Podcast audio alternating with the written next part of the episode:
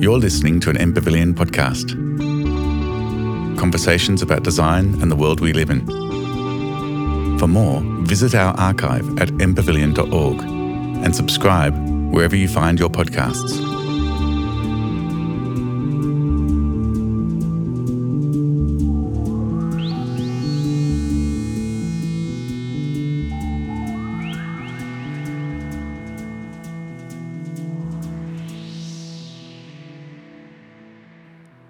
Hi, everyone.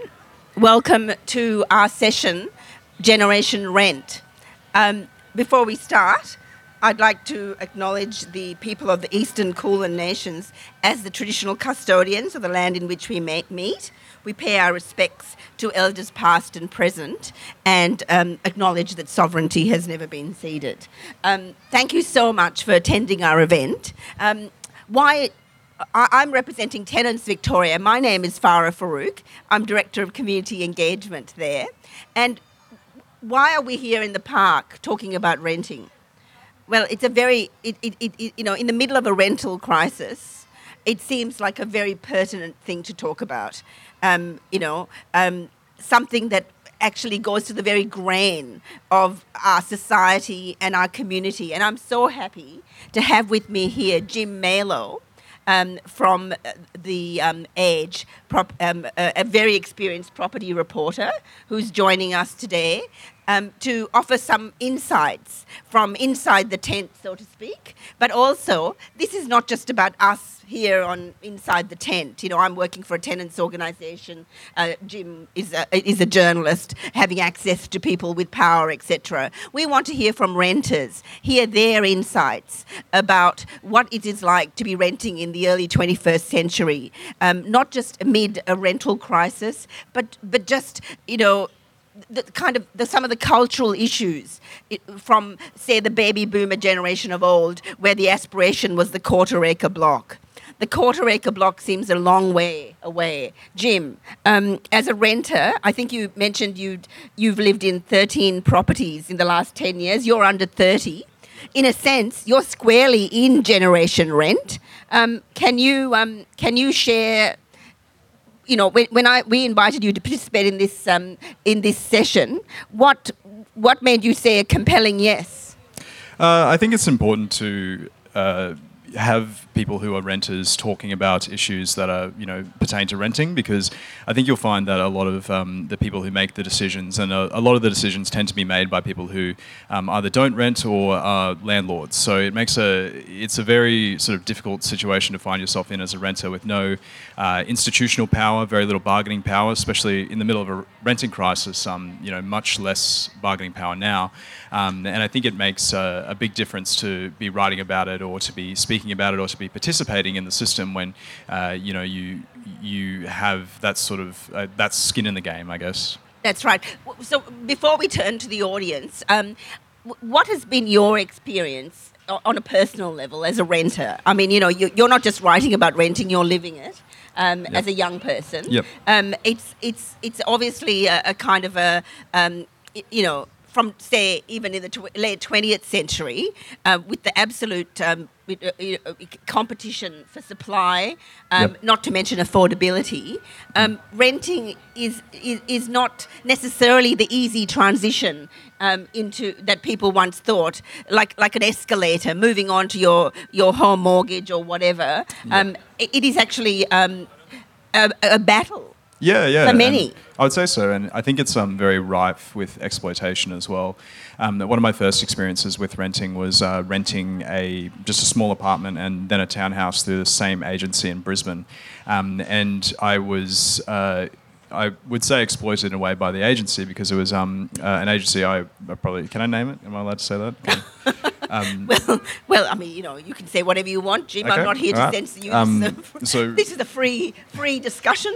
I'm not sure they're as big in um, Victoria as they are in Queensland, so I feel a little bit more safe. But it's a tenant, uh, a an agency called Remax, and they had this um, sort of uh, this uh, rent rental card that they put you on. Uh, it was a, one card per property, and it was sort of like a, an account that they would create for you, and then charge you for the uh, for for holding this account. And um, that was how they said you have to pay rent. So it's illegal to force people onto a, a user pays rent uh, sort of pay option in Queensland.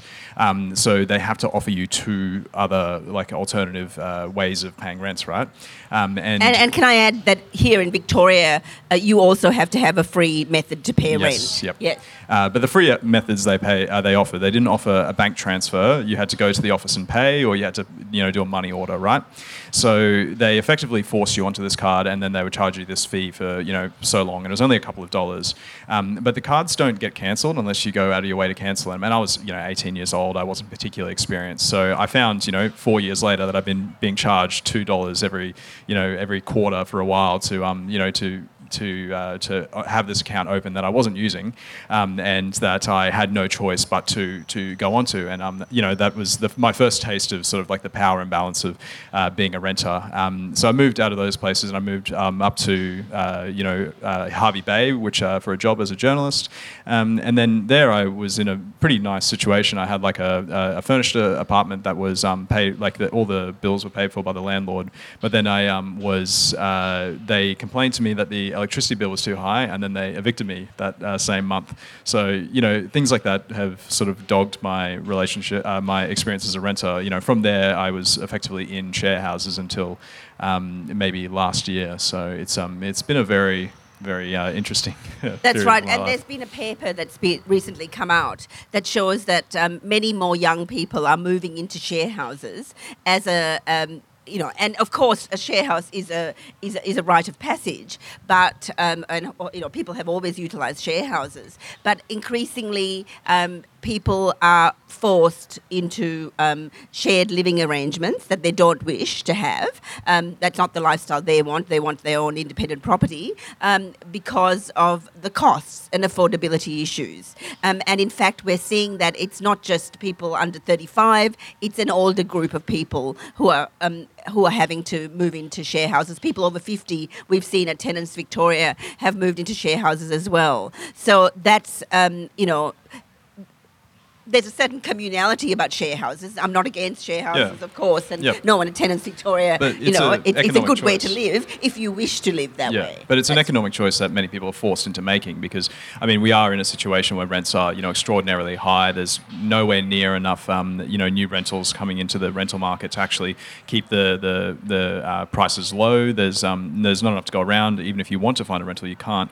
Um, and so many people are being forced into these situations when they, they have effectively have no choice choice but to, to do so because you need a place to live. And um, if it, it's between being in a share house and being homeless, I think most people would choose a share house. That's right. And so I think it's really pertinent in this discussion um, to talk about um, n- close to 90% of us live um, in homes that are acquired in the private rental market. So we hear a lot about you know increasing in social housing, and of course, Tenants Victoria are a huge supporter of the expansion of social housing, and, and we're pleased to see movement in that direction as well um, with the announcement of a big housing build. But that's not going to, as the pre, as we heard in the previous session, meet the huge need um, that's there. So you know, social housing is public housing, and community housing, which is owned by um, you know not for profits, and you know there's still a landlord um, that's there, and we need more regulation of that sector as well, of course. Um, so look. I hate to say it, but it's it's you know we're in a we're in a crisis. People have questioned is this a crisis, but it really it is. We've got a cost of living crisis, and we have a housing affordability crisis and a crisis of supply. So before unpacking all that, I'm going, this is an open mic, and I think it's really important that renters uh, have their say. So I'm going to um, invite Kelly Chan, to, who, who, who is known to us, but uh, to, to open our discussions, uh, because Kelly was someone who um, uh, is a renter in Melbourne. Um, who came to us in a, in a, in a, during the pandemic at Tenants Victoria. And I think some of the issues you faced, Kelly, are issues that I think that might get the discussion started. So may I first ask you, what has your experience been like um, as a renter in Melbourne? What, what are the highs and lows of being a renter in Melbourne? Um, thank you for having me. I'm Kelly Chan, and uh, yes, I'm an overseas student from Hong Kong originally, and there are a lot of highs and lows, and it was very, very low at some point. Maybe I will start with the low first, and let's. Um, so I have been here in Melbourne for four years now, and the whole time I have been a renter, and I'm still am a renter. So that was uh, before COVID, and the whole time I was in a shared house. That was the only way I could afford to live. And then I held a stipend scholarship as a PhD student. Um, and then after a year, I met my former partner, and then I started thinking of moving out from the share house situation. And I was applying as a single person, overseas student, to several apartments, but I wasn't successful. Um, I d- I didn't know much of the reason. Um, but that was pre-COVID, and about when we were yeah when we were about to go into lockdown, I really thought I really needed a space, and so upon a, a friend's recommendation, I looked at Gumtree. Turns out I, I I don't think it is a good idea, and I went into an agreement an agreement with a pri- uh, rental provider privately directly dealing with them and so I signed a one year lease, and that was March 2020, exactly the time when we uh, was hit by COVID. And then uh, six months later, I lost my casual research assistant job. So basically, my income halved. And at that point, I was paying rent on my own. I really had to move out. So, but before I did anything, before I wrote to the uh, rental provider, I was clever and careful enough to seek advice from Study Melbourne because the whole system is so new to me. And upon their uh, suggestion and advice, they said there was a new COVID related emergency change in the law, which was very helpful for renters like me who was suffering from financial hardships to so-called break the lease. And that's what i did. I gave the landlord 14 days notice um, and then i vacated the place. Um, but then uh, since then they refused to give me back my bond which was $2200 to me that was a lot and uh, so they refused to give it back to me not only that uh, i had to move and then uh, and upon uh, further advice from a uni lawyer, I had to seek VCAT. Like I have to apply to VCAT. Uh, upon like during lockdown, during COVID, when I'm away from home and family, I had to apply to VCAT. That is like on top of my PhD study, and I did. But knowing that I applied to VCAT, the landlord herself, a lawyer, then pursue a counterclaim, which then amounts to, I have the number exactly, 5,465. So she said that I owe her not only the rent when the place was vacant, but also advertising costs and on top of many things. Like uh, it's like a penalty to me, and that is for sure money that I didn't have, and on top of that, that further delayed my claim for my bond. And so that was February 2021. And my case was not, I didn't even have a hearing date for the longest time. And that was then I had to uh, come to Tenants Victoria. That was January 2021. And then very quickly, they really helped me out. They assigned me a lawyer. They looked into my case, and they just helped me out preparing the evidence. I had I had never had the experience of preparing evidence for a hearing like that in my life, and that was very very helpful at a very difficult time. I have to say, and so then after the lawyer's help, my hearing was assigned to eight months later. So that was uh, September 2021. Well, really torturous sort of proceedings, w- Yeah. weren't they? Yes. It was, yeah, it was yeah. one whole year of this waiting and uh, hearing and waiting and hearing. And I, th- I don't know whether maybe it's just not me, it's- the story didn't end there. The day before my hearing, uh, Jackie, the lawyer, was very prepared and she helped me a lot, and then I was quite prepared. The day before, uh, the VCAT office was uh, a COVID exposure site. So all the cases in that week, again, were postponed. And at that point, I was just like, "Mm, it's fine. I had a lawyer to help, so I was all right. And I think that was another six weeks of waiting. And finally, we got into the hearing. It was a phone call anyway. So I didn't understand why they had to cancel all the hearing in the first place when it is all held on the phone. Um, and I think it was just 10 minutes in the hearing, the member decided, okay, Kelly Chan, you're entitled for your bond and you don't have to pay the compensation. Kelly. Yeah. Thank you for Tenants Victoria, though. I think if without the help from you guys, I just didn't know how to handle that. Thank you, Kelly. Can I, Look, can I ask? Um, I mean, how did that sort of um, the given that the VCAT member dismissed the um, uh, the, the the the claim the counterclaim by your landlord? Um, I mean, how did it feel that um, in when you were trying to get money that you were entitled to, that they would that turned around and then tried to use? I, I mean, she's a lawyer as well, so she like knew how to, I guess, in a way, game the system. I mean, how did that that experience make you feel? it was devastating. It was um, because that was also then I didn't have help from anywhere. Yeah. I was writing to my own uni, I was writing to study Melbourne, and I was also suff- like I lost work. I moved out. COVID was new. System was new. Everything was just overwhelming.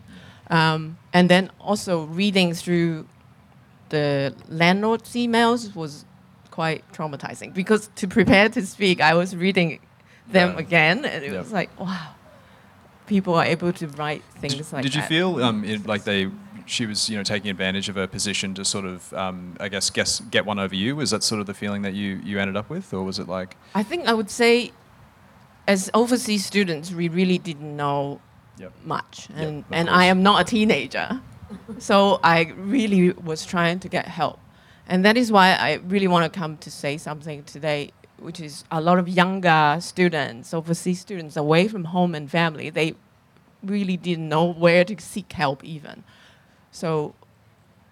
What you said earlier about the power imbalance is still happening Yep, every yep. day. No, and it will Yeah. be in some ways worse now because there's there's no COVID protections. There's no you know you don't have the ability to walk away from a lease with 14 days and um, you know have you know like this you know the protections that the the extra protections that the government gave you. The vacancy rate is incredibly tight. So if you were in that situation, you would need that two thousand dollars. You wouldn't be able to wait a year or longer to actually get it. You would need that to find a new place to live, and uh, it's that's a honestly horrific situation, and it, it could be worse today. But I mean, to go through that over such a long period of time would be really draining. Sorry to hear. Thank you, Kelly, for sharing those insights. Look, um, I, I, I note you praised Tenants Victoria, and I appreciate it, but that's not why I asked you here. Um, actually, you know, at Tenants Victoria, we're overwhelmed with inquiries from renters. And I, I want to make a, just a stand here and just say that we can only meet 30% of the, um, you know, contacts that people and approaches people make. So that's we, we, we, we're in a sense we're failing to meet the need because we're not adequately funded. Um, and I think that in a broader sense we have to recognise that uh, organisations that support renters, not just Tenants Victoria, a range of organisations, um, that is. Um, uh, they are part of the ecosystem protecting people from homelessness, and they need to be better recognised in that ecosystem um, as you know absolutely es- essential services. I think the system is predicated on this idea of um, a more um, a, a- different landscape of renting. I, I think that would be right, wouldn't I, it? Yeah, I would say so. I think it's also predicated on this. Um, like, I, I- I feel like in some ways, um, the the need for funding is very obvious. Um, if you talk to anyone who works in the housing space, be it tenancy rights or even homelessness support services, um, they don't have the money, they don't have the resources, they don't have the manpower to actually meet the need. And it, should be very obvious to uh, the people who you know uh, control the funding that that the more, more money and more effort is needed to actually combat this problem. I, I think we're seeing. I think we're seeing a greater recognition in the sense that you know I've mentioned the big housing build, and of course the federal government has also, for the first time in a decade, we've got a new federal government, and they're making, um, you know. Better noises, and Sure. there's a little bit of more money in there. However, but, but the- there's but there's still. I can see someone is is um, is uh, laughing contemptuously. so I'm going to invite that person to perhaps make a comment. Um, Yeah, so, um, can we get the yes. mic? So Um, uh, the mic we- over there, and I can see that we're going to be provoked, which is good. This is before, good um, before you get into it, um, Yeah. I, I do I do think it's worth noting that the, the number of you know housing uh, the like the, the there's a clear number of how many houses are needed. It's thousands and thousands, right? Hundreds of thousands. There's a huge shortfall and there's a huge waiting list, um, and that number has been around for a long time um, since before the federal government came in, and since uh, you know uh, long since uh, we've had a Labor government in uh, Victoria, and they still have not met even uh, close to a fraction of that number. So that is, that is a real problem. But anyway, That's right. We, we continue to speak um, alongside other organisations calling for, for change. We believe there should be at least 6,000 um, uh, uh, social housing c- commitment for the next 10 years to meet need. Um, so if you could, Hey, um, can I come up on stage with you guys? Is that all right? uh, no, if you could stay where you are. Please. Yeah, Thank that's you. all right. Yeah. Um, if you could share your name. Yeah, uh, my name's Jack. Uh, I go by she or they.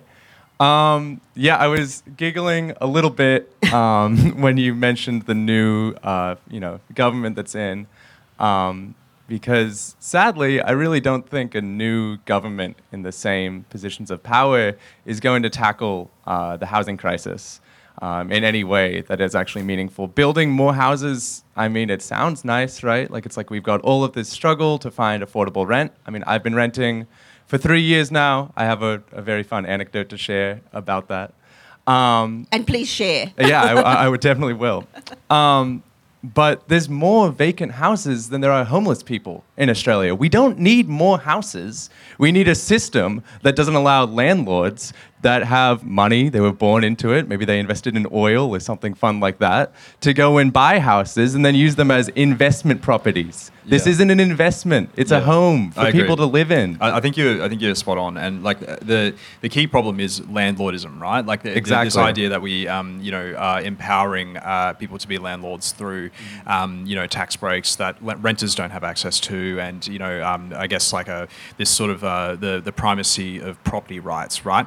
Um, and if you own a property, you're entitled to do whatever you want with it. Um, you're that that is a good point. You know, there are more empty houses than there are um, homeless people. Um, but uh, the political uh, solution to that is, uh, you know, uh, requisitioning the houses and, and turning them into public housing, which would be great, but is politically unthinkable, unfortunately, it's, which it's, is it's important to very acknowledge. disappointing. I think that we're living in a particular system.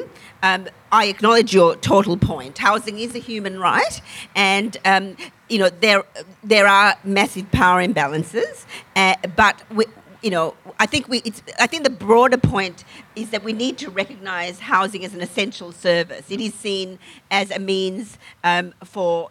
I, I think that that isn't properly realised. That idea of a house as an essential services. Yep. That said, and I re- represent tenants organisations, we want, I mean, you know, as I said, 90% of people live in the pr- private rental market. So we do need, you know, within the constraints of our system, we do need good private landlords. Um, we're not relying on their beneficence. We need these landlords uh, to honour legal commitments and, and, and, and meet uh, legal obligations. So, um, look, um, I appreciate the point you're making. Please continue. Yeah, I, can you hear your anecdote as well? Sure. I mean, I'd first like to mention that that, that system's got a name, right? Yep. It's, it's capitalism. That's right. We, we don't need to shy away from it. Oh, Um, yes, absolutely. Um, I think it, we all acknowledge we live in a capitalist system. Mm. Absolutely. And, Yeah. and that system allows for the housing crisis, the cost of living crisis.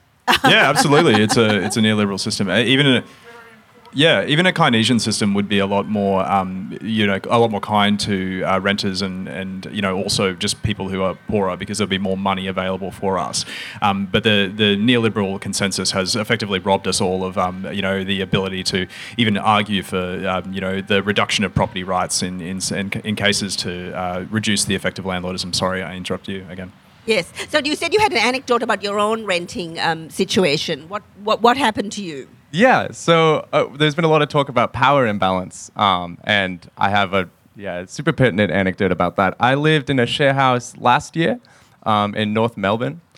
Um, cute place, a little dingy, um, but the rent was cheap enough with like five of us living in a four bedroom place. Um, yeah, and Oh no, um, I just I've I've been in a few share houses in North Melbourne. I'm like, I wonder if it's the same one. totally might be. yeah. Um, but the, the property was interesting because there was a residential property, which was where we were living, um, all like students and young workers.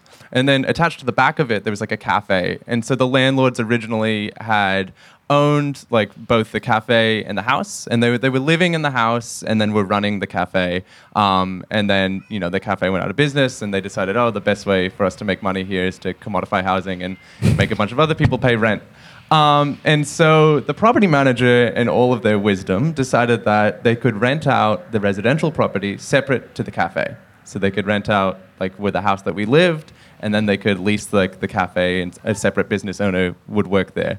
Um, but something they failed to consider is that if you have a like a business, um, like a restaurant or a cafe, um, and you have employees working there, you need to have a bathroom for them to use.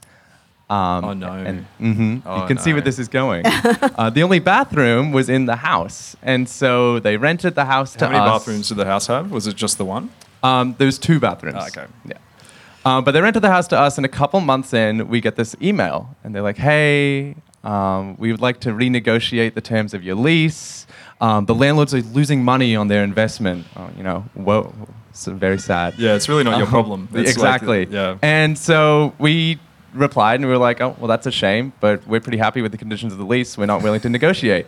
Um, and so they called us, and um, I'm 20. At the time, I was 19.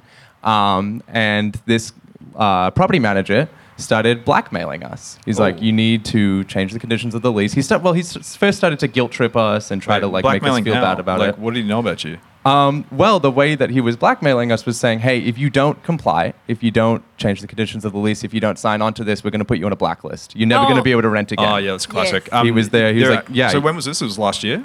His last year. Okay, yeah. so there are legal protections against that. Um, Mm-hmm. They they do need to notify you if they're going to put you on a blacklist, and they also need to tell you what it is, and you have the opportunity to dispute it. However, you have to do that in VCAT, and it is uh, Mm-hmm. like um, we heard from Kelly, Look, is a very um, are you time-consuming. still in that property? No. No. actually. Okay. Um, We, we got evicted. Yeah. Yes. Uh, yeah, sorry, I think you were getting there. Is that right? Yeah. yeah, yeah. Yep. yeah, yeah, yeah. Well, what ended up happening um, is we, we just stood our ground. We were like, no, no, we're not going to do this. I mean, it's ridiculous. Um, and we, yeah, we stood our ground. I got in touch with uh, tenants union, um, and they were very helpful in letting me know about our rights. Um, and yeah, we stood our ground, and that property manager ended up getting fired from the property. Oh, Um, wait, from the property or just from the, the from- agency? No, not from the agency. Ah, Still works yeah, for the course, agency, yeah. so Yeah. you know, ready It's to a make the mobile. same mistakes again. I Yeah. guess. um, but yeah, and we were evicted at the end of the lease, um, and half of us were able to, um, half of the share house have been able to find another uh, renting situation. So I guess they didn't put us on a blacklist, and it was just a threat. No, so you Um, would have been notified if they Yeah. Yeah, had. but, that's right. um, There are, yeah. you know, obviously there are regulations. I mean, And the, that's the, new. The issue is um, are people's awareness of those regulations and ability to enforce those regulations, which is where organisations like Tenants Victoria and other organisations are really important in supporting Yeah. renters. Just on the um, on the blacklist before we move on, I actually was just reading a VCAT decision about um, uh, an agency in northeastern um, Melbourne that put uh, two tenants on a blacklist because they, uh, I think they couldn't pay rent and they had to leave, and they also left the house in a bit of a mess. So they put them on a tenancy blacklist, and it prevented them from getting uh, any new houses.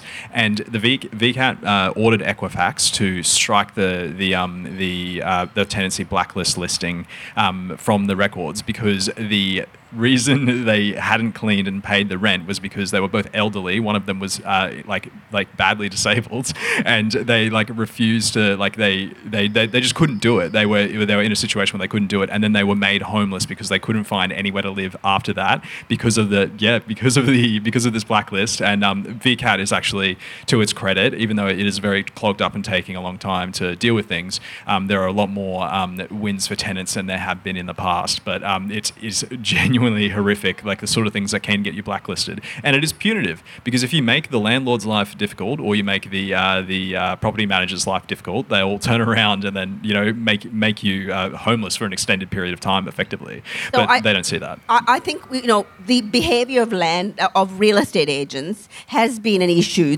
You know, right through the story of renting. Um, does anyone want to talk about? Uh, has anyone got a story about a, a, a real estate agent they wish to share? Um, thank you for yours. Thank you so much. I appreciate it. Yes. it. And Thank you're right. you. Thank you for um, you know pointing it out that it is Yes. capitalism is the problem is is a very big issue of it. Um, thank you. Um, does anyone have a story? Yes, over there. Thank you. Yeah, good afternoon. Um, Margaret is my name.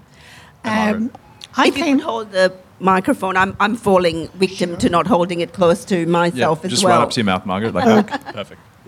Um, I was recruited to work here about 20 years ago, so I brought my family out. Um, we had to rent for quite a long time, but before we came out here, we had this idea of um, the homes would be really bright, they would be modern, there would be modern kitchens, be nice big spaces. Then we realised, okay, we're on a certain budget, and we went to a few viewings and we were just speechless because the standard was much lower than UK and Ireland. Um, the kitchens were from the 1950s. They hadn't been changed. Some of them still are. And I said to my husband, all I need is the drinks trolley and the apron, and I feel like I'm back in the 1950s. I just, I just could not believe that the standards that are not brought up, and it's all favouring investors.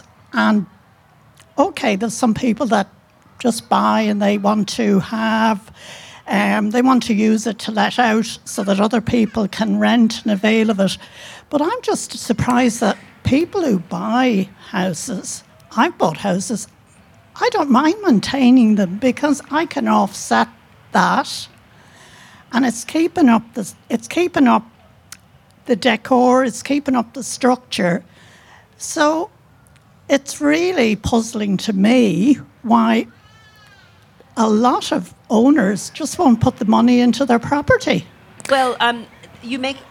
Uh, Can I just? When were you last renting? Um, you said you'd rented for a large proportion of time. Well, up until recently. up until recently. Yes. Yes. Yeah. So in 2021, minimum standards came in, uh, which means they're pretty minimum standards, I might add. Yeah, it's something like- it's having a stove that works working, and a- a lock. working toilet, Yeah, a a stove, that kind of thing. I don't Um, think there's anything about mold either, is there? well, yes, we need to. We're, we're working on the mold issue, but um, no, there's no doubt. There's been, you know, there is that power imbalance is reflected also in, um, uh, uh, you know, in the provision of. I mean, one of our biggest issues is repairs. We, you know, or delays in repairs. Um, obviously, COVID has created some issues there, but um, but you know, it is one of the biggest complaints that we receive at Tenants Victoria. So I acknowledge your point.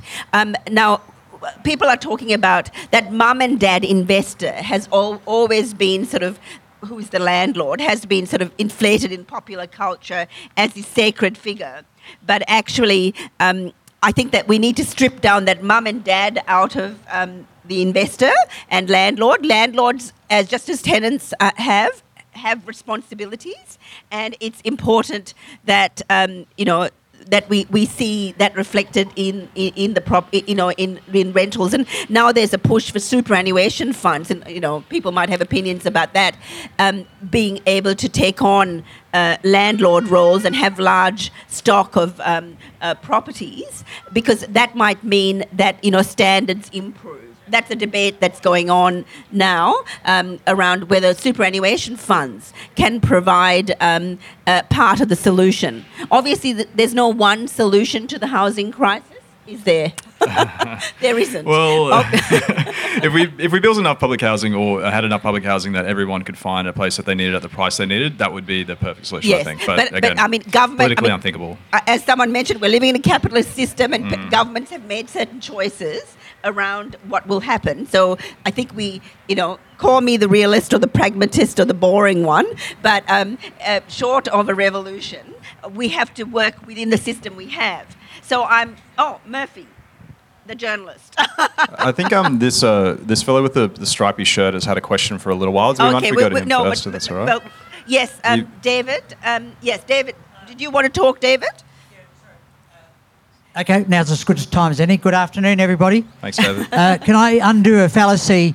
Not all baby boomers are rich property tycoons. Yes, no, that's a, that's a really good point. Um. I mean, the, the, Yeah. the, there's like a lot of um, there's a lot of class to it as well. Sure, it's uh, sure. they tend to have, have been able to Yeah. benefit from uh, earlier economic conditions. Which, yeah, but yes, yeah. No, that's just an aside. We all share different generations, many of the same problems. Just listening to the other speakers so far, I'll try and just uh, fill in some gaps of maybe what some of the older people, some of our challenges. Uh, I'm generalising. Uh, not everybody with a bit of grey hair is the same as everybody else. Yeah, no worries. I think that's a very welcome contribution to the debate. Oh. Thank you, David. Uh, no, I've got a little bit more to say. Yep. Um, I wear two hats. Uh, the last few years, I've been through the cycles uh, as a person in need myself. And after I got a little bit established, I've been able to donate my time and do some volunteer work to help people who are now coming through the systems. So uh, I have a little bit of credibility, not, not everything. Uh, I lived through the whole uh, COVID era when we had lockdowns. So the good news about COVID era was things like couch surfing, they couldn't sort of throw you out because you didn't have anywhere to go. Yep. it became illegal finally. Well, well, yeah, one of the few things about uh, COVID era. Um, th- so, but you you outstay your welcome, even your best friends. So then you graduate to uh, house sharing, share houses, whatever you want to call them, rooming places. And, Uh, and you faced that, did you, David? Yeah, I did. Yeah. Uh, and and rooming are- places are they're awful generally. Like they're Yeah. poorly regulated and they, they the conditions are always pretty Yeah. poor. I, I've got to be honest, some are better than others. You know, I've heard all the stories, and one guy I lived with had been in about 20 share houses in 16 years. Some of the stories, uh, I, no, I do believe them, but I think I lucked out where I was in Altona was a little bit better than maybe the worst case scenario, but I still face some of the same issues. You don't have any control over the other people sharing the house. They're not all as neat and tidy as you as an individual. Well, you think you are anyway, yeah. N- now I focus, and then, then I really lucked out uh, with the help of people like Tenants Victoria, Co-Health. I lucked out and I got into more regular rental situations. So I'm one of the lucky ones. So I, I can't, uh, I'm very, very happy about that part. Now I wear a hat of helping other people out uh, and having had my own experiences. Looking at my uh, generation, we, we have some unique challenges.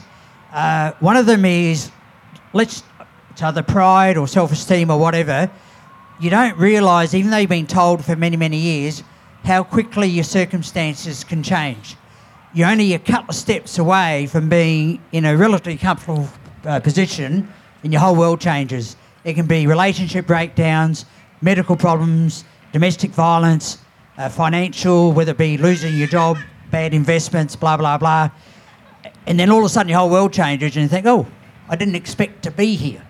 Uh, so that's the first thing people have to come to grips with. And as you get older, it just seems a little bit harder. Uh, but you have to face up to that. Then you soon realise, hey, it's not all bad. In a place like Victoria and a place like Australia, there is a lot of stuff out there that actually helps you. But the general community doesn't necessarily know that. And even in my volunteer work, I'm still learning. The speakers just before this, I learnt about another three or four organisations. I didn't know they existed. Yeah, there's so many, and Yeah. they're and they're so disparate, and they and they all like uh, do all the mean well. They all do good stuff. They all lack funding. Uh, Yep. You know, there's a common element. Yeah. Yep. Um, so one of the things is how do we get the message out to all age groups, and then the tech savvy, uh, the uh, the grey haired people. We're not all nomads. Uh, you know, we have some common attributes. Yep. Uh, we're not all tech tech, tech savvy. See, I can't Yeah, even say. well, that's Yeah. actually a really good point that you're, you're raising because um, a lot of the uh, rental applications nowadays are all digital, and All if online, you if you don't yeah. have a phone or you don't Yes. know how to use a computer very well, you're kind of buggered. Like that's Yeah. it. Like you, you just don't really have anything you can do. And That's the right. agents, they uh, in no way they have absolutely no desire to help you. You know, because then they can just pick some young It's buck who, who actually knows how to use it. Exactly. Yeah, yeah. So there are just a few little unique issues. Uh, not being tech savvy, you know, being able to use the phone, a bit of pride and all that sort of stuff, but also just lack of knowledge, knowing that how much good stuff is out there. Oh, sorry, another, and again, I'm generalising. Apologies to anybody with grey hair in the audience. We're not always patient. So, you know, waiting an hour on the phone I'm to not talk very to patient somebody. either, so that's all right. Yeah, waiting It's an hour just on the phone people. on speakerphone for an hour. Yeah, it doesn't always sit well with all of us, but maybe that's not just our generation. So, uh, my only my only advice to anybody of any age is you've got to be incredibly patient. We've got to be grateful that there's systems out there. We may not know who they all are, but you've got to be not too proud to reach out, and, and you've just got to have the patience of a saint because you know uh, funding is such a huge issue. Everybody's trying to do the right thing, but you may have to ring ten people to find a rental property. Uh, I, th- there isn't a magic wand. Um, No, um, if there is, uh, let me know on the way out today. Well, the, the uh, question Yeah, you raised about like um, how do how do more people find out about the services that are yeah. available? I mean, that's a really good question. Um, Yeah. There's like a, a big problem with um, you know getting people to pay attention to, to media. You know, be it Yeah. like um, you know, like even if it was on the six o'clock news every night, less Yeah, and less people are watching span's not good the, the six o'clock news. So it's like it's it's harder and harder to actually get the word out. And um, even then, I'm not sure um, there are very many uh, organisations who have the capacity to help as well. They're all really stretched. no and one organisation can do it. That's Uh, right. yeah. David, thank you so much for sharing your insight. I think it's a really important point Thank you to for make. your time, that- everybody. That's Enjoy the right. rest, rest of a beautiful autumn day while it lasts. that, beautiful. That, that generation rent is not necessarily a, a, a, an age demographic. It's actually a collective experience of a group of people um, uh, who uh, you know don't have access to the same resources or access, and, and resources can also mean information. Information is power. Um, which I think you made that point very potently. So really appreciate that. And I think you're quite right. There are, you know, we're not, you know, whilst we're in a rental crisis, there are services that can assist.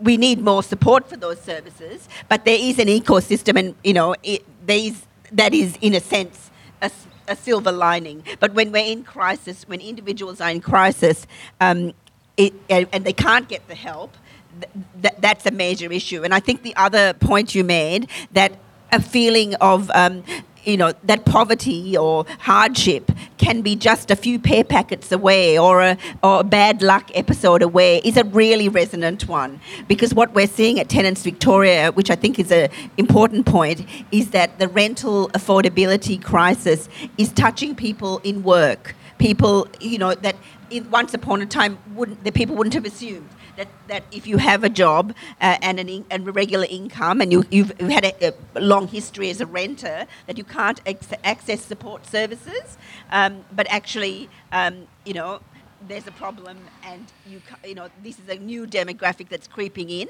um, and so we're very aware at Tenants Victoria about this issue Yeah. that Yeah. it's not just people um, that have you know uh, traditionally faced hardship and of course they have to be a priority those on Centrelink etc you know we, we know all know about the public housing waiting lists and such uh, Murphy the journalist Yep. um, Uh, we, um, don't but- worry about keeping your hands up. I've, I've noticed. Uh, you're you're Yeah. next, and then uh, orange shirt after.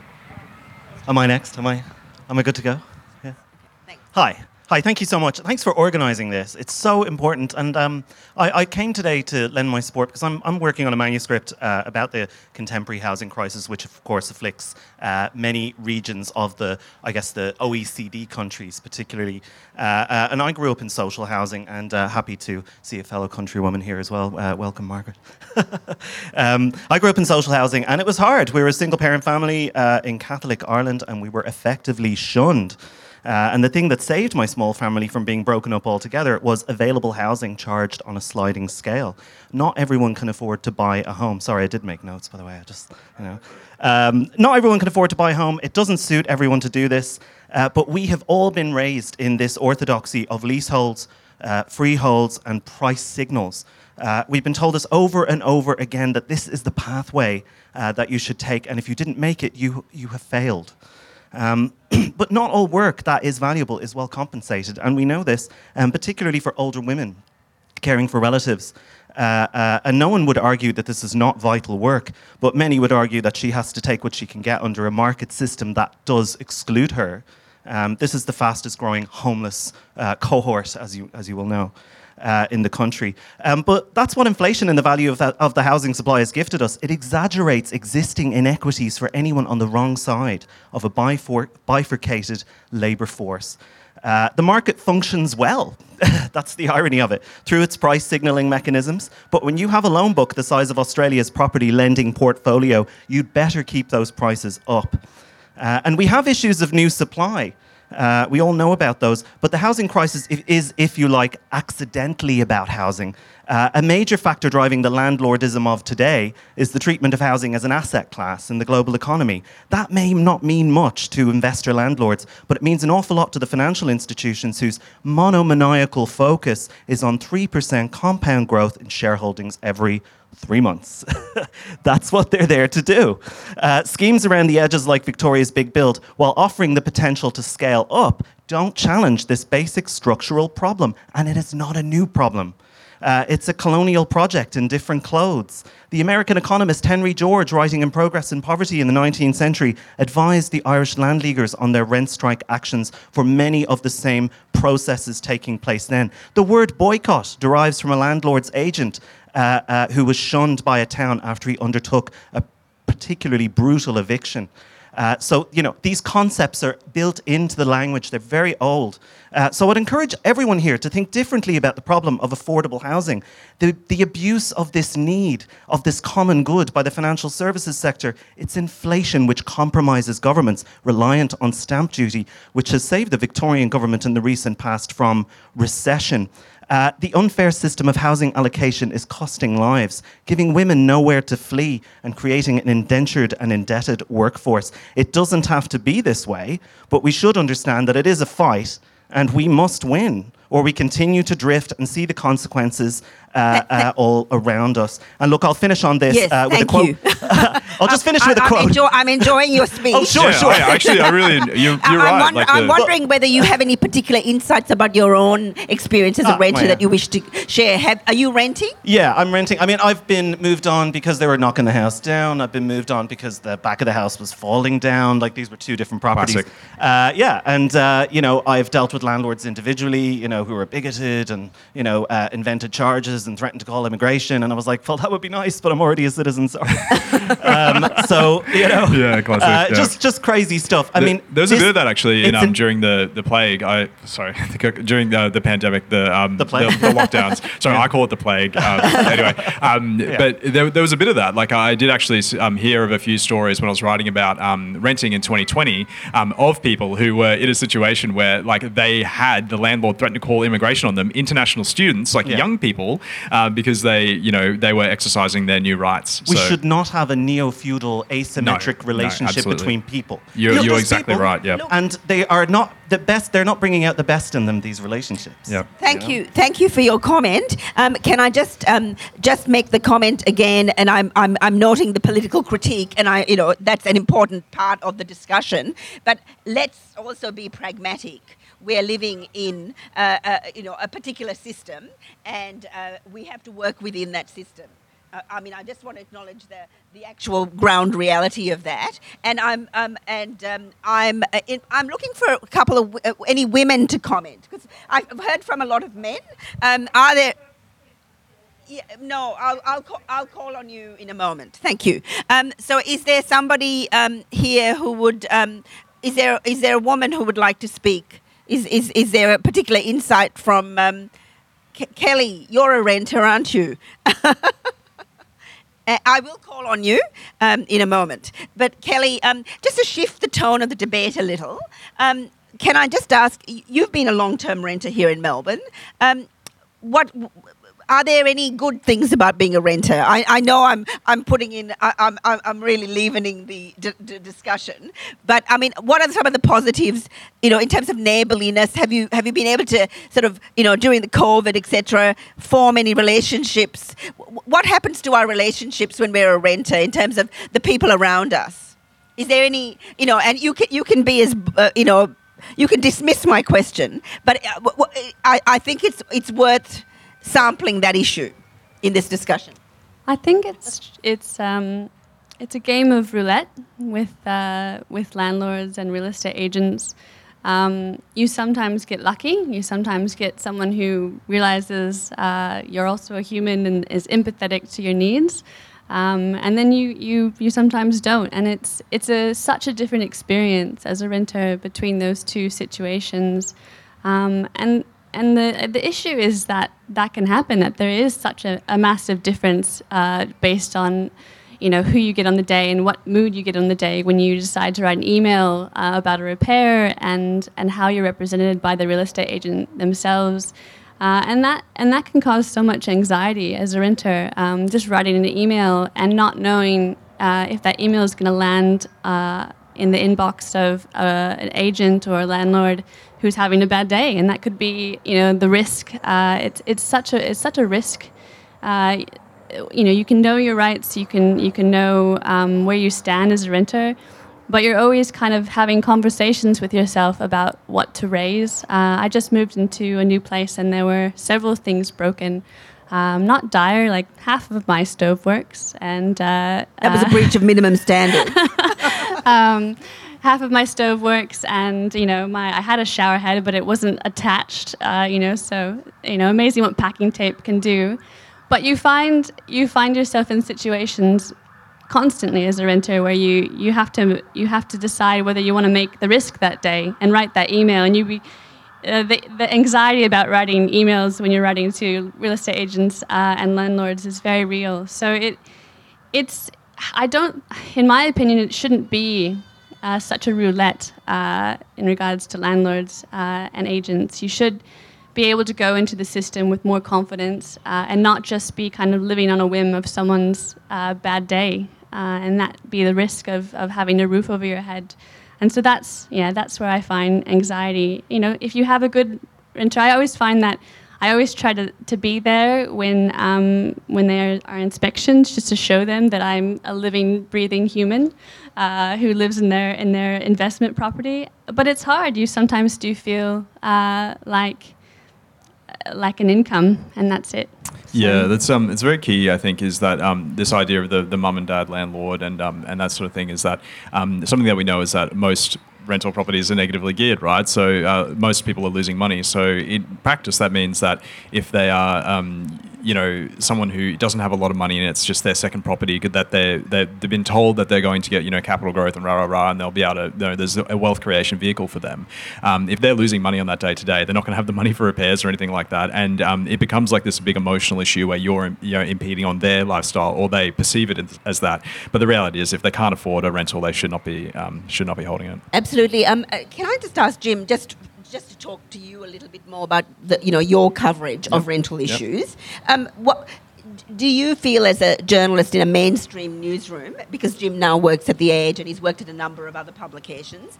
Do you feel that um, renting issues are getting the priority and attention, at least of the media? Not a Yeah. day goes by without a dramatic headline about renting. But is Yeah. that converting into uh, political action or uh, I would policy no. action? Uh, I've been writing about it for for how long now? Um, approaching five years renting. um, you, know, you know, like property. Um, and these issues have been swirling around for the, that same period of time. Um, and now we're in a crisis. It's very like um, it's very front of mind for, for journalists. Um, and you know, I think it becomes obvious for um, for journalists in that sort of in that that situation when, when it's a crisis, right? But we've been on the brink of a crisis, and, and, and renters have been dealing with this for a long time. So um, I don't want to sound too uh, cynical or sort of jaded, but unfortunately, um, you know, we have had the solutions available to us for like quite some time, at least even tinkering at the edges to produce uh, better outcomes for, for both uh, people who want to buy a home and people who need to rent a home by dismantling negative gearing and uh, the capital gains discount. Um, but unfortunately, that is indefinitely shelved because um, Bill Shorten lost the 2019 election, um, and and because of that, like uh, you know, I, I, feel like the the potential for change is low, and um, there is also less momentum at the moment going into this crisis because uh, most of the states um, on the eastern um, the eastern side of the country had already updated all their rental laws uh, before this even came into to effect, and so now when we need real relief and and, and quickly, there's no there's not a lot of political will to do much, except to be fair in New South Wales where it is an election issue, but they're just offering tinkering at the edges and none of the systemic change that needs to happen to make private landlordism even uh, thinkable.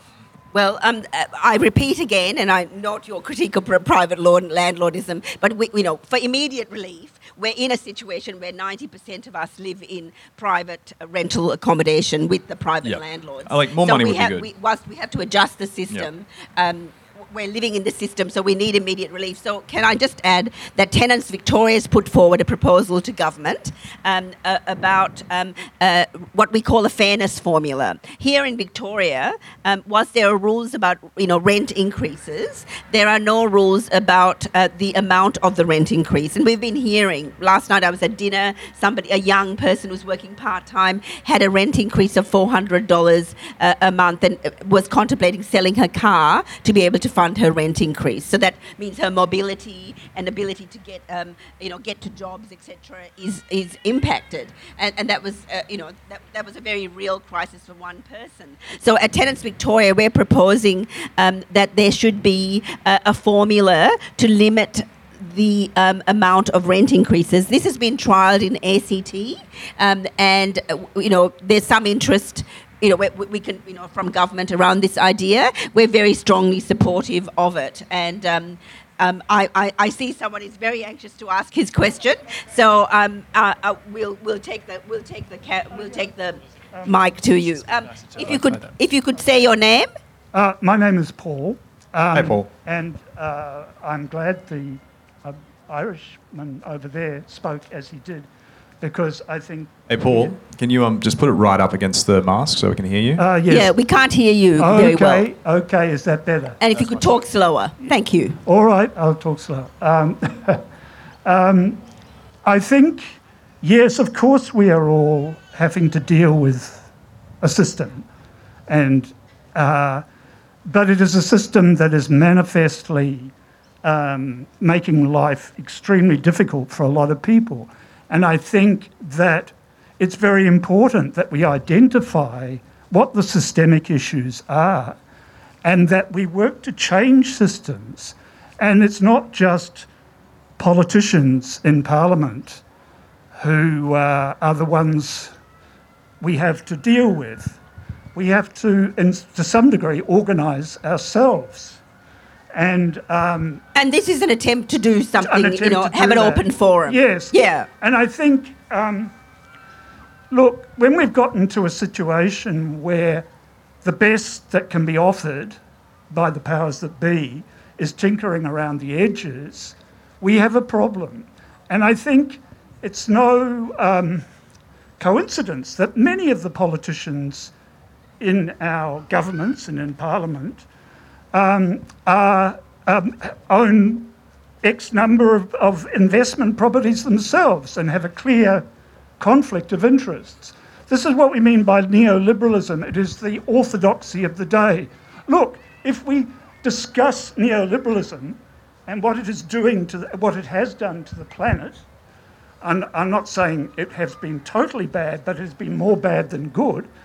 Um, and we start to identify the issues, educate ourselves and each other, And then we, we start becoming more assertive as people who, um, you know, who are being basically screwed over Yeah. by this system. I think So- um, that's a very good point to make, and I think that Yeah. um, uh, if I can just make a broader So broader I don't think we should be silent. No, no, I, no, I agree. and, I and think no one's asking us if- to be to I be silent. I mean, in a sense, um, op- having an open forum for renters uh, is you know is our small attempt to kind of empower you know renters because we want renters to come out of those online forums Yes. and um, in, into real life Yes. to art, you know to have names and faces to articulate some of the issues. We're not hearing any uh, warm and fuzzy stories um, today. But that's, uh, And I- that's indicative of the problem, isn't it? But, Yes, um, uh, exactly. before you, And in- before we move on, which I um, which I think is actually a pertinent point, um, uh, and actually, um, you know. In a sense, when we were contemplating this discussion, we were wondering whether there might be some cultural sort of contributions that people might have about renting. But when we're in an economic crisis that many renters face, I think those cultural issues go out the door. You know, um, the shared cup of coffee with your uh, co-tenant has no meaning when you can't afford to pay the rent and you're um, selling your car to be able to afford a rent rise. I mean, that's the stark reality of it's, what's it's- brought it's people about em- here. empowering ourselves and Yes. others to stand up in a very asymmetrical situation now, as it is, and and we we all should treat each other with dignity and respect. And this is what I hear from the stories that so many people are not treated with dignity and respect. And in fact, the system as it is favours that kind of behaviour. So we have to open the debate and we have to hear more voices and more understand, more informed and assertive voices. To, because it's a basic fundamental need, human need, to have shelter and to have security of shelter. And Th- Th- thank you, Thank you. Um, I just want to say, and you're right, before, when we um, put up a, a little um, a, a, a banner that housing is a human right, I think that that, that you know. That's not just a truism or a, just a little assertion. That actually should underlie, you know, the whole discussion. And um, I, I thank you for your contribution Yeah, and you, your Paul. wisdom. And you're right, and that is this is a you. key a key reason why we're being failed by politicians and, and the media in some senses is because that there's no actual discussion about the the how this system affects us, and um, there's no option to opt out of it or to vote out of it, and, and then that is disappointing, and we are being um we are being let down there. Um, who's our next question? Yeah, um, I think Gabrielle over there from the Greens um, w- wants to uh, make a comment. Though we, we don't want to make this a political session. Everything is political. No, absolutely not. I, I'm not here to hijack the session no, at no, all. thank you. Um, I'm here to listen. I'm Gabrielle. I'm the member for Richmond, um, and I'm the Greens spokesperson for renting in the Victorian Parliament. Um, and I just wanted to, you know, like I know there's a lot of. Um, disdain for politicians, and obviously the situation is very much geared towards property investors. Renters are often left out of the picture, but there are people who listen, um, and we recognise that we need a renting revolution. We recognise we need rent controls. We need, um, you know, an end to rental bidding. We need short stay regulation. All of these things, and um, like I'm here to listen, and I would love for, for for you to get in touch with me because it's my top priority to make change for renters in this term. And um, you know, like associations like Tenants Victoria are incredible for pushing pushing to for you to get your rights, but we absolutely need systemic change as well, and that's what. You know, that's my business in Parliament. So um, please do get in touch. Thank you, Gabrielle, and thank you for joining us today on your on the Labor Day weekend. Ve- Appreciate it. Um, can I just? Um, I think you had you had a comment or a question. Thank you. And if you could say your name, Yes. Um, thank you. my, uh, my name is Hans. Um, I have a comment about lease terms. Um, and I think from what I hear, there's a lot of people who say, I've rented for 10 years and I've lived in 10 or 11 different properties. And from my feeling, it's very difficult to have a long term rental, to live at the same place for three, five, or 10 years. And I have an example um, to share. I- Okay. I, I consider myself very well informed of my tenant rights. And my partner here will tell me I've memorized the entire Tenants Victoria website. Uh, but I have an example, and I feel like the, the uh, rental provider and the agent, they were entirely within their rights. Uh, there was nothing wrong going on, but still I felt like everything was against me. Where we started an agreement, a one year lease in um, December 2020. Yeah, December, December 2020. So in the middle of the pandemic. Yes, yes. And it went for a year. And after that, we thought we really like this place. We want to stay a bit longer. And so, will you offer us another year's contract? And so the agent said, Oh, we're very happy with you. We'll take it to the landlord. And the landlord said, We have no intention to kick you out, but we don't want to offer you a new contract. And we said, Why? Can you give us a contract? We want some certainty. We feel like we've been good tenants. We, we have always paid rent. We've left the place in a good condition but they won't give us another contract. And we pushed a lot, but they never gave us anything. And all they gave us was the agent said, Look, I've talked to the landlord, and they've told us that they have no intention to sell for the next few years. And so we thought that gave us a bit of certainty. Um, but then, come November 2021, um, the landlord gives us a notice to vacate, they gave us 60 days, which is entirely within their rights. And it was a very awkward time for us because we were actually going to spend a month and a half out of the country, and so we were scrambling for the next two weeks to find a new place. Um, but did they um did you uh, attempt to negotiate the the move out date at all? Yeah, we did, but they said that they, they weren't open to negotiating. And the thing is, I knew that the, the original reason they gave for the notice of vacate was that notice to vacate was that their landlord's daughter wanted to move into the property. And what we said was that, oh, I looked on the website, you didn't give us the stat dec, you didn't give us evidence, you didn't give us the name of the person moving in, so your notice is not valid. And so they said, oh, sorry, sorry, that was the wrong reason. We're actually looking to sell the property. Oh. and so we thought, yeah, that's look, classic. something and that's how they get around. Um, they get around, uh, or they got around the moratorium on evictions that way during the, the pandemic as well. Um, the, uh, sorry, during the lockdowns and that sort of thing, when the moratorium was in effect, um, landlords would give uh, cause evictions or like you know evictions with uh, you know no fault, but they are entitled to do so um, to sort of you know skirt around this eviction moratorium. So Were you seeing that as a Yeah, yeah, as a yeah. reporter? Yes, yeah, yes, yeah, yeah, yeah. Yeah, and to, to finish my story, so we moved out. We they gave us actually a notice to sell, so it, it seemed like everything was in order, and we moved out. Uh, but the kicker was that because we had to pay rent for a month, but we only had to give 14 days um, notice that, That- we that- wanted to at leave. At that time? Yes, at Yes. that time. Yes, but we had given a month of rent, and so we moved out with a month of rent, that, uh, with a week of rent of rent that we had paid, bef- because we were moving out before that period that the rent was covering, and so we said we've overpaid rent. Can you give it back to us? And they haven't responded.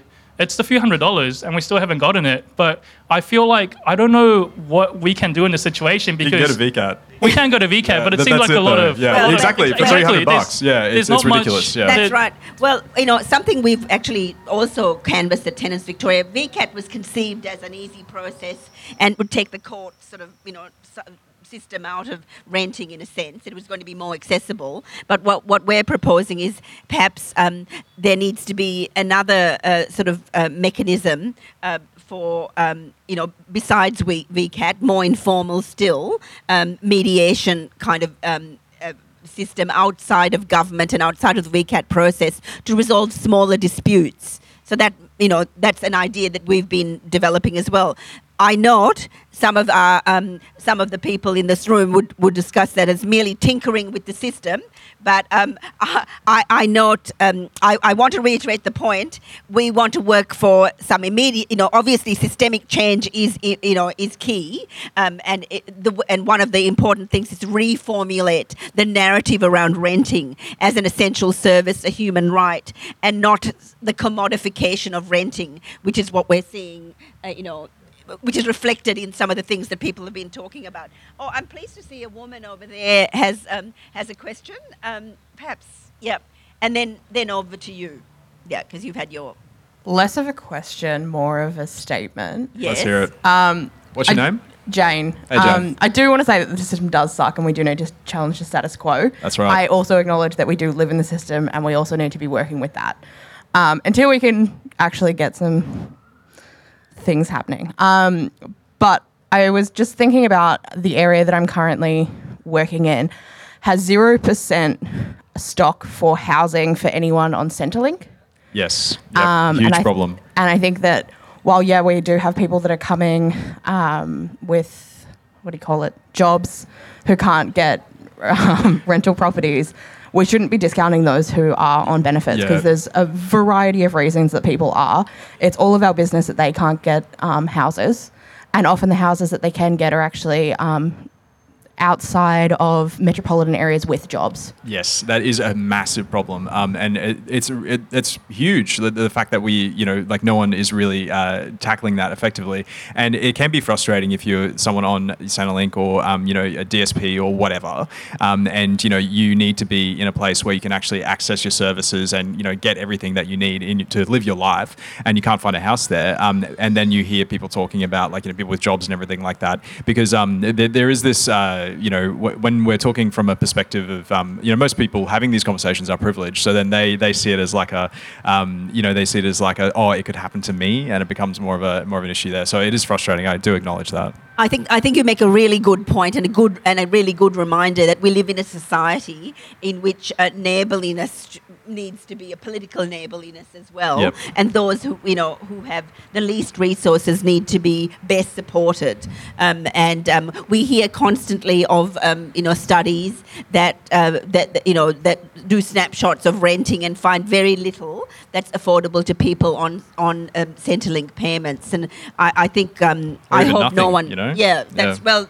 Sometimes it's like point zero zero. Yeah, it'll be like four, in, in um, a small town. yeah, four whi- which, which has like, no houses. access to jobs because Yep. the nexus between housing and jobs is huge. And um, you know, I think that's that's.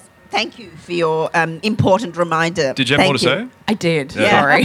No, that's good. um, I, I won't take too much time, but um, I w- also working with uh, newly arrived migrants who obviously would like to settle in their diasporas, but because of the uh, price of housing for everyone along the board, um, everyone's being priced out. So there's a lot of gentrification in those areas that previously did have rental stock available to newly arrived uh, migrants, who some of them can't get Centrelink benefits either.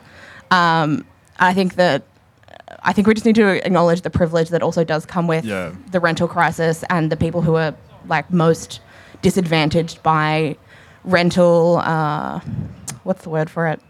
Rental histories. stress. Exactly. Yeah. Um, yeah. It's a, another just a, a quick aside on that point of wanting to settle within diasporas. Um, one of my colleagues wrote a very good story in maybe 2019, 18 of someone, uh, an African family in West Footscray, um, or you know, like areas where there, you know, there's African communities who the landlord refused to give them a property because they were black. They just straight up were like, "We don't want you in this property," um, and they left it open. And rather than putting someone they didn't want in their property in there, so you know, things like that. That is also another issue that um, with the, the the system that we have. Um, And in fact, Tenants Victoria did a project uh, around rental racism, uh, which we've just completed. And um, you know, they what, what we detected was that that has that is clearly an issue. Yep. But people are very reluctant to raise it as an issue, and the mechanisms for reporting that are limited. And you know, it's that it's that sort of that, that circle, the vicious cycle. Um, if you report it, you, well, you're going to miss out on the property anyway, and you know Yeah. the practical thing that people are very focused on is getting that home. Um, can I just note, in the context of your comment, the census on um, uh, homelessness is coming out later this month, I think around the 20th or 22nd, something like that, which will give updated figures on the extent of homelessness in Australia, including Victoria. And it's really interesting to know that homeless is not just defined as not having a roof over your head, it is, includes um, couch surfing because that's insecure housing and people who might live in um, a rooming house as you said you had to resort to david um, who also have insecure housing and that's classified also in as homelessness. So there's and including you know people living in overcrowded housing. I think earlier someone had four bedrooms and five people were living in that house. So you know we're seeing uh, homelessness is not just someone uh, with a backpack, um, you know, walking in a park, which is absolutely horrible, but it's actually a range of different experiences. Um, and I think that this data from the ABS uh, will will be very illuminating. And I, I've been in a room where the federal minister for housing and homelessness has said um, it's predict herself predicting that that's going to increase. So um, you know, I think that will bring attention to the issues not just of homelessness but of insecure renting um, and the kind of different rent the uh, you know homelessness and the rental crisis they're part of a continuum aren't they I mean, where we're hearing of people missing out on housing and having to, you know, resort for a time to a tent at a friend's lawn or a, or a caravan type arrangement. Um, all these stories, which are very unedifying in one of the richest countries in the world. Um, thank you. Thanks, Jane. And if you could say your name as well. Yeah, uh, let me just stand up real quick so people can see me. Uh, my name's Dover. Um, I've been in and out of the rental market for the past couple of years. Uh, became homeless just before my 18th birthday, and that was about five years ago now. Um, well, actually, next week is the five year anniversary of me becoming homeless. And I actually struggled a lot with trying to find a place because a lot of real estate agents would look at my application and see that, oh, his, uh, history, uh, lived with parents and no fixed address currently. Yeah. And so, because there's no history of me paying rent to anyone, then they just wanted nothing to do with me because, okay, yeah, I paid 10% of my money to my mother for bond because, you know, when I live in a working class family, it's always been working class. They just went, nah, that's not good enough. Like, or you might be making some money here and there as a laborer, but it's not consistent work. We don't want it. We don't want it. You're not getting enough from Centrelink for us to, you know, really consider having you. So I ended up having to sublet from a friend's mother, and the and that was through Centrelink housing, and Centrelink was fine with it up until my friend's mum died, and So it was a public housing that you were yeah, it was. It wasn't so much public housing as it was a private rental that Centrelink owned. Oh, okay. So I see. when people say public housing, they think you know the apartment blocks that are all the way over in Richmond and Footscray and all those areas. Yep. This was like a townhouse. Yeah, yeah. Okay, so They're it, it was fewer Department of. Housing. Department of Housing owned Yeah. it. Yeah, Okay, that, yeah. yeah, that's correct. They, Um, now they've all been Because sold off Centrelink doesn't well. own any housing. Of course, they make the payment, but I know what you're saying. The government. Yeah, Yeah, and a lot of those now are sold off, and they they are in the hands of private landlords, which is Yeah. Yeah. Um, and what ended up happening when my friend's mum died is they actually did quite a few illegal things. Primarily, they came in and took out the fuse box. what? Yeah, the week after they found out that uh, the primary uh, renter had died, they took out the fuse box so we'd leave to make it inhospitable. And I went through VCAT, and it got rushed through because of that situation. Yeah. Um, And this was five, four years this ago. was four years ago, 2019. Yep. And did you have any legal support to go through Yeah, VCAT? um, we got quite a few uh, legal supports. There was a um, I can't remember what they're called. There was a legal aid thing that we went through that were basically like they should not have done that. That is incredibly illegal. Even the energy company helped with the legal fees. oh wow. Um, but our case ended up getting thrown out because we couldn't find the original rental document to prove that my friend was related, like was the daughter of the primary renter. So and they wouldn't produce it. Um, they didn't want it. They wanted us to produce it to show that we did have a connection. We weren't just squatting. so, but- so, so where are you now? Uh, currently, I've had to move to Geelong. I was actually getting to that part. Um, I ended up staying with my ex fiance's family for a bit. Uh, then I found my own place in Kilsyth. And if anything, know anyone here knows anything about the eastern suburbs, is its price to live has skyrocketed for an area that's primarily manufacturing jobs, which I've always worked in, is manufacturing or construction. Something known as the backbone of the Australian economy. So they say. So they say, but they don't increase the you know pay rates, so you can't afford to live in Australia. Um, you know, the eastern suburb just skyrocketed in price, and I ended up losing my job because I injured my cartilage a couple of years back, and I never let it heal, and it just grew and grew and grew until I had to take six months off work, and I was lucky because I informed my real estate agent that I needed to leave and I needed to vacate, and um, they talked to my landlord, and my bond got given back to me basically instantly. I still had to pay for cleaning, but that was only a couple of hundred, so I don't mind having to pay for that. But I was really lucky that everything was paid in full. But my whole thing is, I shouldn't have to leave city to live. Yep. I think you make a very, very good Y- point. Like the people have this idea that yeah, the system's screwed, but you know, hopefully there's a place cheaper. I was living in a very cheap property. It was one of the cheapest properties in the area, and as soon as I couldn't afford that, I had to leave to Geelong. Yep. I had to upend my o- my whole life. Most of my friends live in the eastern suburbs of Melbourne, and now I live on the other side of Port Phillip. Do you have a car? Can you drive? No. Yeah, I- see, like you're completely cut off I- from your I'm- community. I'm com- are you back at work now? Yeah, I'm back so at what- work. where is your work? Uh, my work is in Geelong. Is in Geelong. Okay, so but you've it was managed to- also like unrelated to housing. That was a struggle to find, but that's to do with the job market rather than the housing market. But like, I don't have a car. I had a motorcycle, but that got stolen, and so li- I've always had to live close to work, and when I was looking for houses, even before I had that issue, I broke up with my ex fiance and I was looking for a new place to stay because I can't live with her family.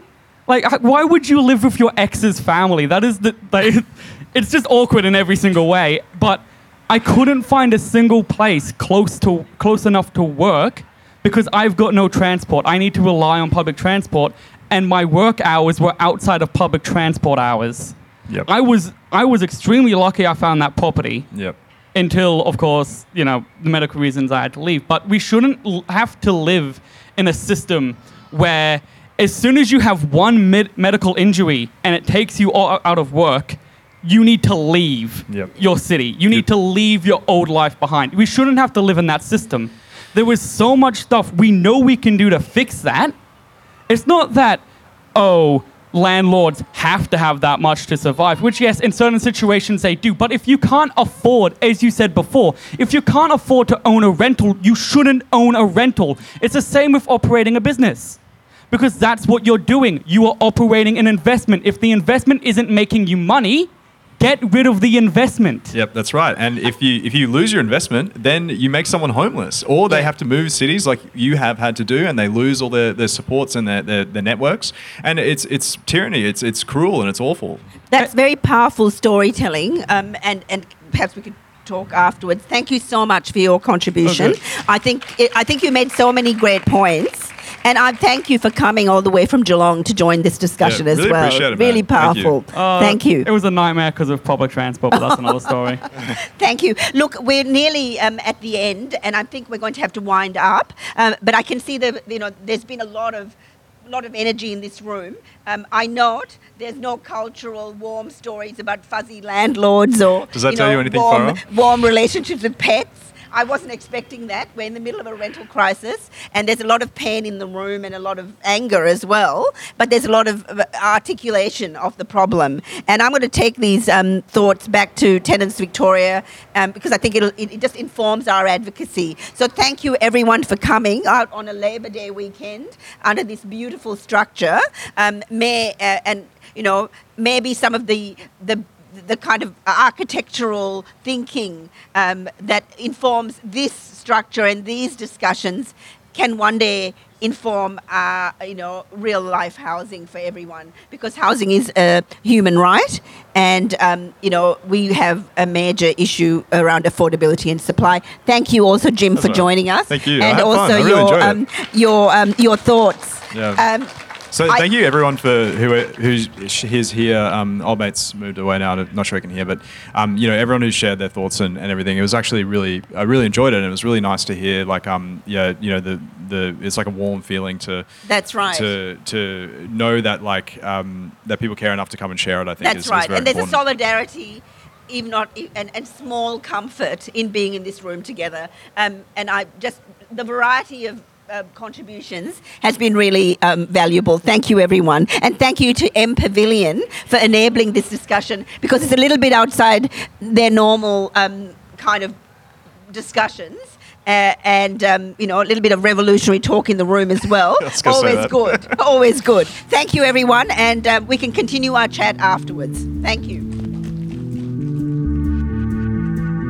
You're listening to an MPavilion podcast. Conversations about design and the world we live in. For more, visit our archive at mpavilion.org and subscribe wherever you find your podcasts.